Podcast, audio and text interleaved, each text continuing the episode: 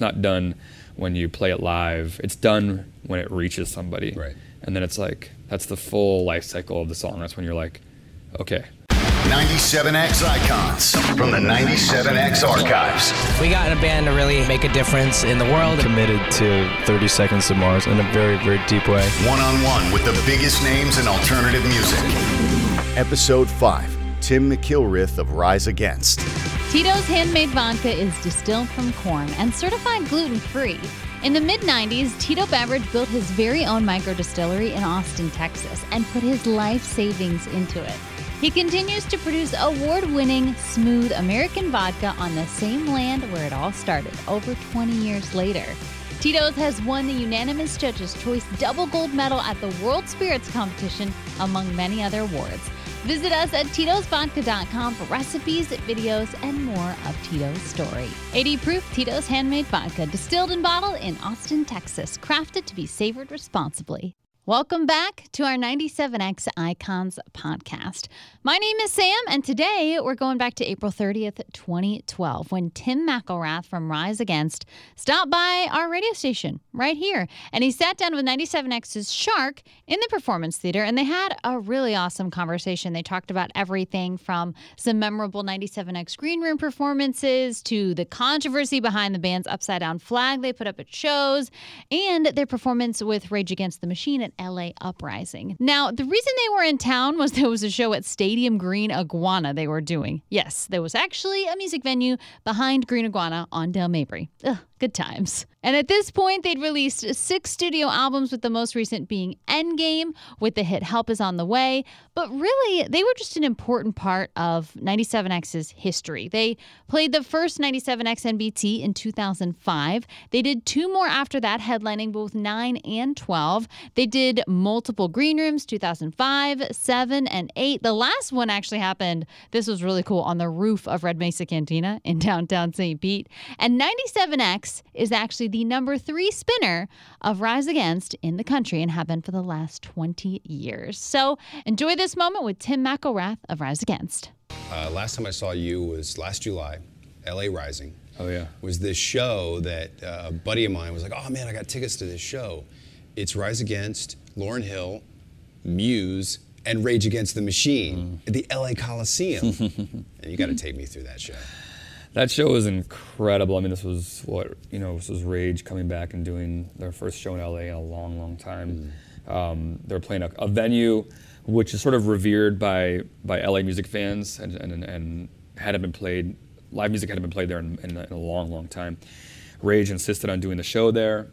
You know, they Rage took over a lot of the entire production of it all. It was pretty much like you know, it was one of those shows. Like even the poster said like like Rage Against the Machine presents. You know, what I mean, it wasn't like some giant company was like doing it all. You know, what I mean, of course there were people to handle security and all that stuff, but like Rage had their hand in every single detail. You know, mm-hmm. and when I walked on to that site, I knew that that was entirely the truth because, like I was telling you earlier, it was it's a sports arena that has flags and advertisements everywhere.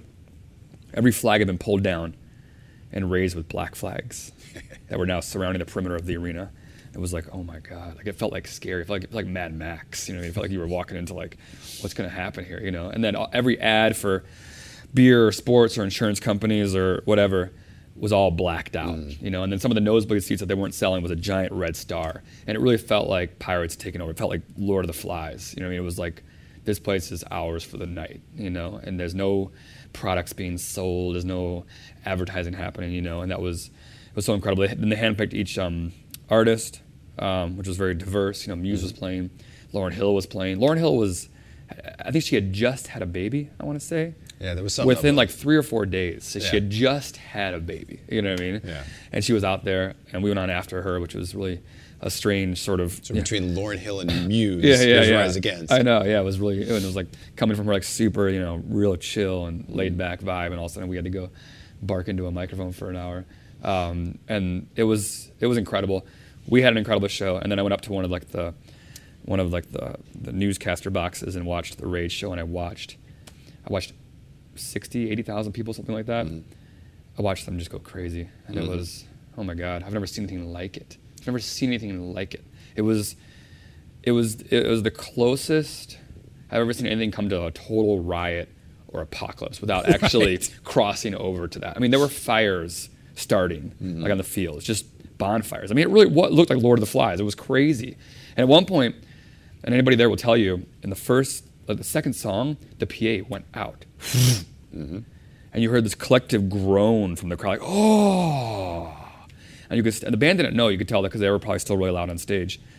And then I'm just thinking, I gotta get out of here. this going to be good. I gotta get out of this place is gonna burn down. And the PA came back on finally, and, and, the, and the show didn't even slow down. But it was definitely one of those sort of epic nights, and you could tell that the audience needed that. You know, you could tell the audience has needed Rage. You know, over these last ten years. You know, what I mean, Rage was so important. Um, they came at a time. Rage was Rage came into music at a pre 9/11 time when artists were still really pushing and they were unafraid and unapologetic about what they were pushing. You know, um, it was a time when you know Zack de la Rocha was his lyrics were really um, compelling and insightful and the kind of stuff that I don't know in a post 9/11 world you'd, you'd be hearing on the radio if they if they had not been grandfathered in. You know what I mean? That's a good point. It's like I mean. I'm sure if I wrote a song right now that, that talked about myself rolling down Rodeo with a shotgun, you know, it would probably be frowned upon in most, you know, most mainstream circles. And yet, this is, was one of the biggest hits of our time, and it is getting played on hundred stations as we speak. Yep. You know, so it's it was they were a brave band, and they are a brave band. Now, does does Zack just call you? Do, I mean, are you at home in Chicago and the hey, it's Zack's on the phone. He wants to play a show in, in this summer. That did not happen. Um, but um, but Morello did. You know, it, it was it was. I've um, I've got to know Morello over the last um, couple years. We're both from Chicago. Um, we have a lot in common, though he's a Cubs fan and I'm a Sox fan, so we differ there. We're gonna have to bridge that divide somehow. Um, and uh, I went out and did a solo tour with him. He asked me to come out and just do some songs, and I did that. And we took his, his solo thing, The Night Watchman, to the UK with us, and really uh, loved the guy, and, and, and he came to love us as well. And so when the show uh, came up, we got a call, and it was we couldn't couldn't have been more excited. And we tried to open up some of their shows in the past. Um, I don't, though I don't think any of the guys in Rage will, will admit it. I think that they were probably just too concerned about how that flyer was going to look. It was going to be real confusing. Like Rage Against the Rise Against. What is this show? You know, got too I much feel- against I feel like if we had a different name, we would have opened for Rage a long time ago. Well, you said earlier, like the, the, the passing of the baton. You know, I mean, there, there's a little bit of a passing of the baton there. I mean, you know, Rage just kind of stopped. You know, but there was they, they had a message. You said it's a pre 9/11 message. You know, but Rise Against has a message too. Mm-hmm. You guys are not afraid to politics, religion, whatever. You guys, mm-hmm. you know, you, you do carry that torch a little bit.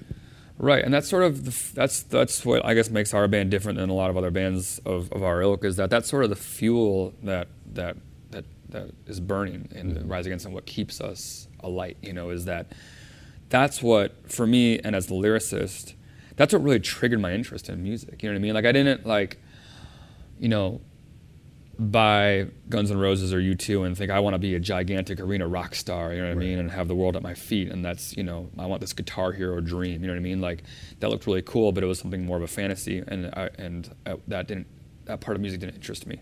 Um, but in my own scene, the Chicago hardcore scene and punk rock scene, when I saw bands playing rooms no bigger than this one right here on stages just like this, talking about social issues and issues of change and awareness and what was happening in the world and, and introducing the word sweatshop to my lexicon, you know what I mean? Mm-hmm. Or telling me about what was happening in the environment. You know, things that my teachers and my parents weren't telling me about and things I never really even considered before. That's when my interest in music really got triggered. You know, that was when I was like, oh wait, like you could write songs and and, and play guitars really loud and and and use it as a vehicle for something so much bigger than ticket sales or CD sales or private planes or whatever it is. You know what I mean? Like, there's a bigger purpose to this. Mm. You know what I mean? Like these bands that, that I was lo- growing up and loving were out there for different reasons. You know what I mean? They didn't have that sort. of, They didn't get into it, you know, to become rock stars. They got into it to sort of convey their own thoughts and, the, mm. and the things that they were privy to or the things that, that had come to their attention that they wanted to share with, with an audience, no matter how small that audience was. And that was when I was like, I want to do that. I want to be on that stage. Do you get validated when somebody comes up to you and says, "Wow, I never, I never knew, you know, I never looked at the world this way, or I never saw it this way, whether they're 19 or, or, or 49, because your music opened their eyes to a, a crisis, an issue, or what have you. Yes, and you know, even if it had only happened once in the last, you know, 11, 12 years, Mm-hmm. everything we had ever has have ever done will be worth it. Right. And the fact is, it's happened more than once, and it's happened a lot from you know the letters and the emails and talking to the fans and and finding out how the band has influenced them. You know, it's something that's so incredible to have. You know, something that's pumping through your headphones actually translate to something so it's like these bigger life decisions like Right. whether you're changing your major or you stopped cutting yourself you know what i mean or you reconsidered you know uh, what you want to do with your life you know um, or, or you decided to stop eating meat or you decided to get involved in activism or whatever it might be you know what I mean? or you just decided to be a cooler person you know what i mean and be nicer to other people you know what i mean like there's all those things you can that you're like as a songwriter, you hope those things happen, but you're never that cocky to like think like this song is going to change people, you know? Rise Against made me cooler. right? Yeah, yeah, totally, yeah. And and so when it happens, you're like, oh my god, like that's that that's the full circle. That's when mm-hmm. the that's when the song has done its thing. You know, what I mean, it's not it's not done when you you know when you put it in the studio and mix it and you get the copy of it. It's not done when you play it live. It's done when it reaches somebody. Right. And then it's like that's the full life cycle of the song. That's when you're like, okay, from from conception, you know, all the way to the actual results. You know, that song did what it was supposed to do. So four years ago, uh, we were in an election where you know we we had Obama coming up and McCain might happen, and there was there was mm-hmm. this energy in the air about mm-hmm. hope and change and all this stuff. Now we're four years later. It's an election year, and I'm going to bring this up to you because you've never shied away from politics. There seems to be a sense of apathy that mm. people just don't care this year. I don't know. Mm-hmm. I, I'm bringing it up to you to see if you see that on the road. If you see it when you're, you know, in a, in a charged environment of a rise against show. Right. You know what you're seeing in this political climate.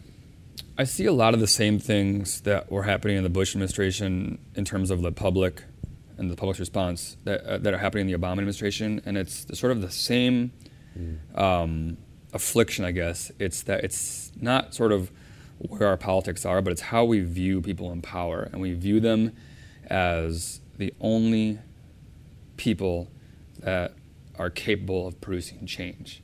We like there's too many people in our country that view change as a product exclusively manufactured by the White House. And when you do that, you dismiss your own role in it.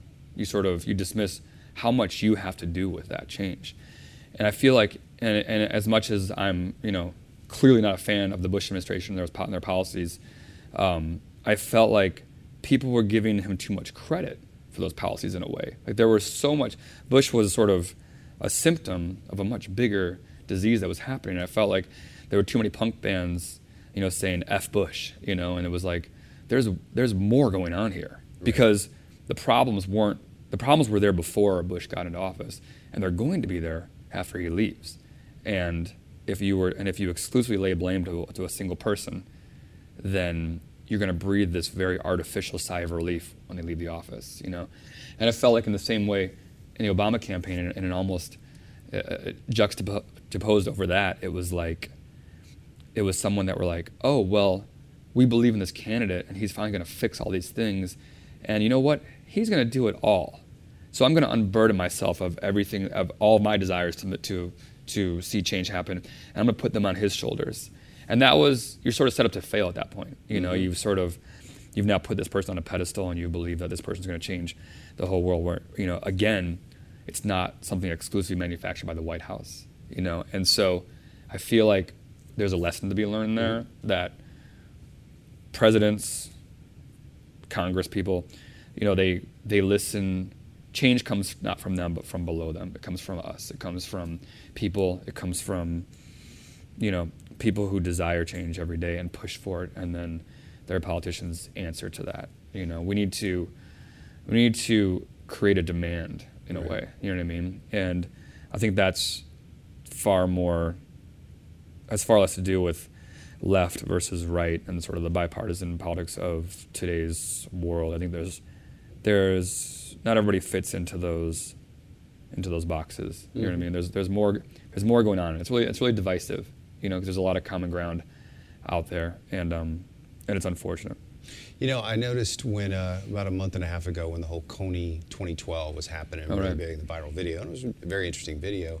But my takeaway, not not necessarily from that being a, you know, here's this this horrible person in Central Africa, but Mm. it was if this really works, then it shows people that change can come from them. And Mm-hmm. it comes from a, a viral video, social media, things of that nature.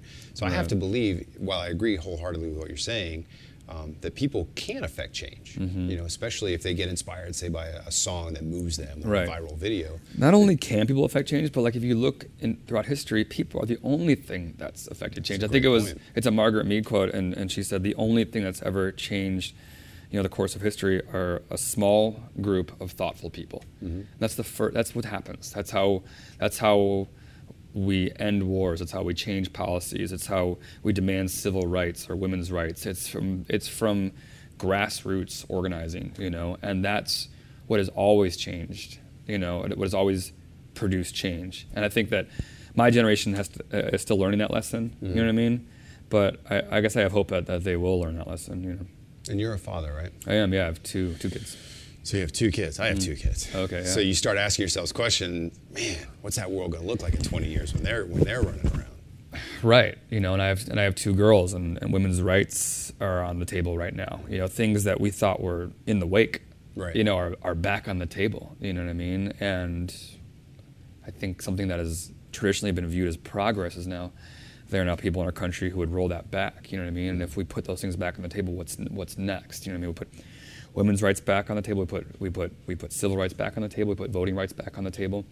Um, it, it, it certainly it, could, it, makes me concerned about you know their future um, for sure, but I also I want to be, you know, I, I, I want to be there for them and help answer their questions, and so they can go into the world and start formulate their own opinions, and then hopefully fight for their own you know right to exist and, and right to be who they are and not let anybody take that away from them. So in Florida, about an hour and a half up the road is Sanford, where the Trayvon Martin case Right. is the biggest story in America. You know, do you have a, you know, I got to ask you if you have an opinion or you see those, those events unfolding.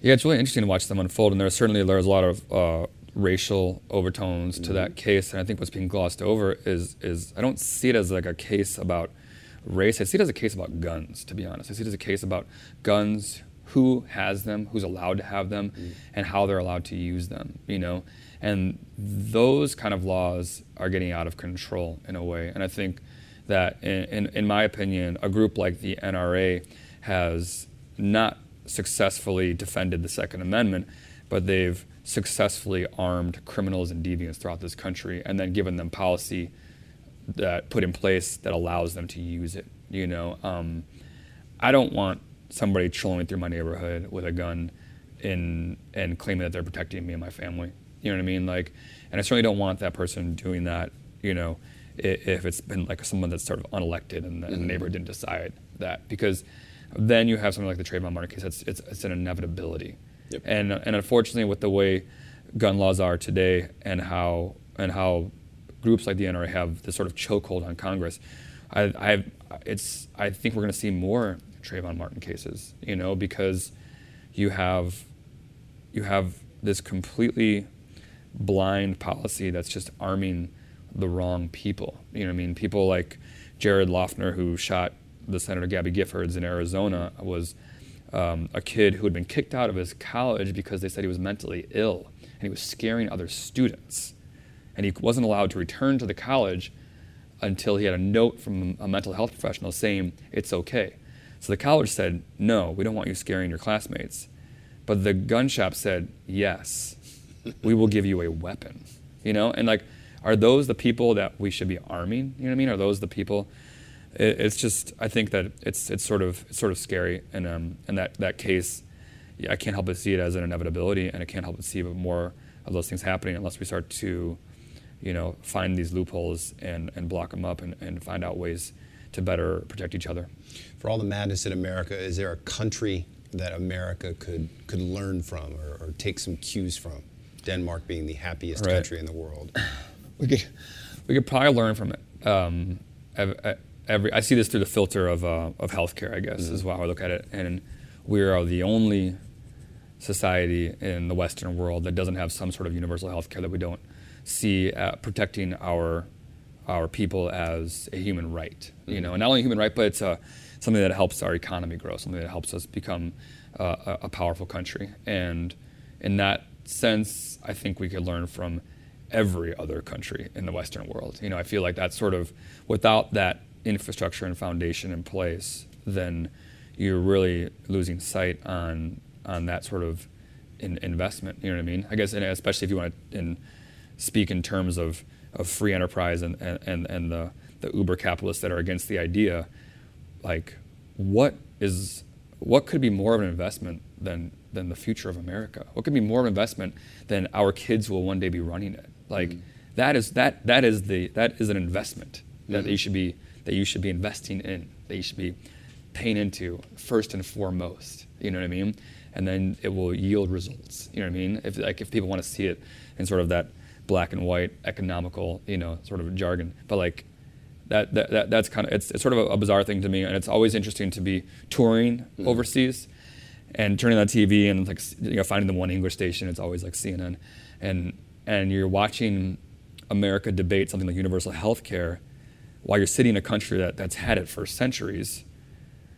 And, and then it's the fourth country you've sat in that week that's had it for centuries, you know, and you're looking out your hotel room window and you're just like, this isn't a communist socialist country, you know what I mean? This isn't this wasn't a takeover of people. They're very they're very happy. And then I'm watching the TV and I'm watching America debated as if we're inventing the wheel. Right. You know what I mean? As if it's like never been done before. And you ha- and I'm in, and I'm in Australia where people are just kind of laughing at the debates, being like, "Wait, are they just talking about the thing that we've had forever? you know what I mean? That like we grew up on, that our parents grew up on. Is that what they're talking about? You know, like it'd be like a country saying one day, this year we're gonna put a man on the moon, and then someone being like, "Yo, it's been done before. Sorry, you missed that." You know what I mean? And that's kind of I can't help but be that see it through that filter, and, and, I- and I guess I'm lucky to be able to tour the tour the world and kind of see it through different filters, and I, and I feel like that's kind of, if nothing else, that traveling has really humbled me. So I want to talk a little bit about our, our 97X. I, mean, I was mentioned earlier, you know, you guys have got such a history with our radio station. I thank you for all the things that you've done, including this interview for uh, for 97X. But I want to highlight a few things and just get your take on that. So first of all, uh, you've done a few acoustic things for us. Yeah. And we're, we're going back, and there's a great story actually in, in what used to be this room, our green room. Um, uh, I believe you and Zach came in one day and you did uh, a couple of a couple of Rise Against songs, and then we printed out the lyrics for "Who'll Stop the Rain." Oh yeah. And, and literally, it was almost like you guys learned it on the fly. and then, and then we, we got that. I'm sure it wasn't entirely right either, but we'll just we'll just call it our interpretation of it. It was a good. it was a good interpretation. Yeah. Um, and I think it, when we did the rooftop performance uh, a couple years later, when you were touring with Gaslight and Alkaline Trio, you did uh, Danzig uh, "Mother." Oh yeah. Um, so, are there any like when you when you guys play acoustic? Are there any cool covers that you like to do beyond that? Do you guys like to play acoustic? I strongly suggest that you do because you're good at it. Thank you.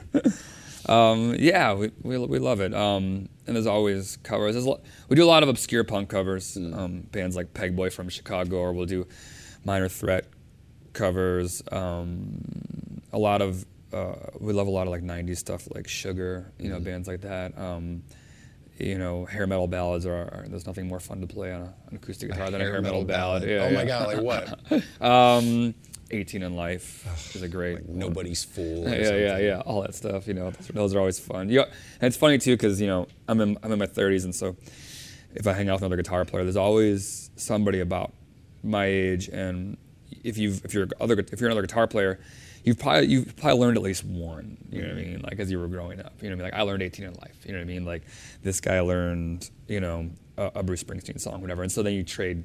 Like, wait, how do you play that? You know, show me how to play that. You know, it's like, oh, here's Call of Cthulhu by Metallica. You know what I mean? Just like, for me, I had a, I had a subscription to Guitar World for only two years of my life, and those years were like 95 and 96. And so anything that was a top 10 hit at that time, I can play. You know what I mean? Whether it was Porno for Pyros or, you know, Pantera's uh, This Love, you know, it was just so funny because all of the songs I know fall into this very narrow window of mm. like 90s alt rock, like something you'd see on 120 minutes, you know? Because then my subscription expired, I never got another one. And then I just started writing my own songs and stopped really caring to learn anybody else. Thankfully, you let the subscription run out. I guess so. You're right. Yeah, and I think that's important too. And I, you know, even before I was learning those songs, I was starting to write my own stuff. I was more interested in creating my own sounds and creating my own chords mm. than I was learning somebody else's. And I think that's a, a, a combination of a not being good enough to mm. play, you know, what Dimebag Darrell's playing, and then b like just wanting and not wanting to compete with them, but and then b just you know knowing that I had you know maybe not even knowing, but subconsciously that some- somewhere there was a vision mm. for for the kind of song I, I would like to hear. Well, your live performance, you know, we, and I, we've talked about this for years. Your live performance is amazing. Rise Thank Against you. live performance, it- it's one of the best. Thanks. You know, and you guys, next big thing, seven, so December of 2007, you guys played third from last. Mm. Um, and, and, you know, with all due respect to all the bands that were on the bill, when you guys walked off the stage, my thought was, I wouldn't want to follow that band. you know, and gave us one of the most memorable performances there. Those were those shows were always amazing, and I feel like that one too. I think we just came from Europe too. We were so happy to be just back. did. Yeah, we were, That's we were- exactly right. Mm-hmm. Yeah, we were, we were just back in the states. You know what I mean? We all we all went and, and ate a bunch of good food. You know, and just like we're just loving kind of being back on home turf and. And we were so excited in that show. I remember that show being really exciting. And, and, and but we've always had great shows down here. I mean, we've had great audiences down here, and that's half the battle right there. I mean, if you if you have that audience who's there and they're engaged and they're with you and they're in it, then you can't help but sort of reciprocate that energy, and then you're just feeding back and forth. And in that sense, we've been very lucky to have that audience in, in, in Florida. In 2009, conversely to that, um, you guys uh, headlined Next Big Thing for us, and Okay. you played last. And the backdrop of your set was an upside down American flag, a black and white upside down American flag. Right. For all the stuff that 97X has done for 12 years, I've never received more complaints than the day I walked in my office the next day going, I can't believe that band put that flag upside down. Right. And, uh, you know, but we also understand that it was a misinterpretation. Yeah, and you know, it's it's, it's such a that's we and we didn't just do those flags um, in Florida. We did them in every every show we did that year. You know, and I remember even sitting down. We were talking about what we were going to do on stage and the, and the kind of production we were going to have. And when we talked about doing upside down American flags, it's funny because the, inter- the internal conversation between us was not that it was going to be too radical, but that it was going to be too trite in a way. We were like, because I guess, I guess we're just such children of punk rock and hardcore, and, and, and I was at the Rage Against the Machine shows, you know what I mean, when they were coming through Chicago, that we almost saw it as something that had been overdone. You know what I mean? We were like, should we do upside down American flags, or is this just something that's like people would just expect from us? You know what I mean? And so it was never that, it, and, the, and the only concern was that it wouldn't be radical enough. That was that was the only concern in our band was that it wouldn't get an appropriate reaction. It wouldn't sort of create the friction we wanted it to create because it is an overdone image. That was the only concern of the band. And eventually, I, I, it was me actually who convinced the band, who was like, "No, I think we should do it. I think it still, it still means something." You know what I mean? Mm-hmm. And there's still people that out there who will understand the upside down American flag as an international signal of distress. You know what I mean? Not necessarily a signal of, of, of any sort of lack of patriotism or un-Americanism, but it was more of like this, this symbol of distress. You know.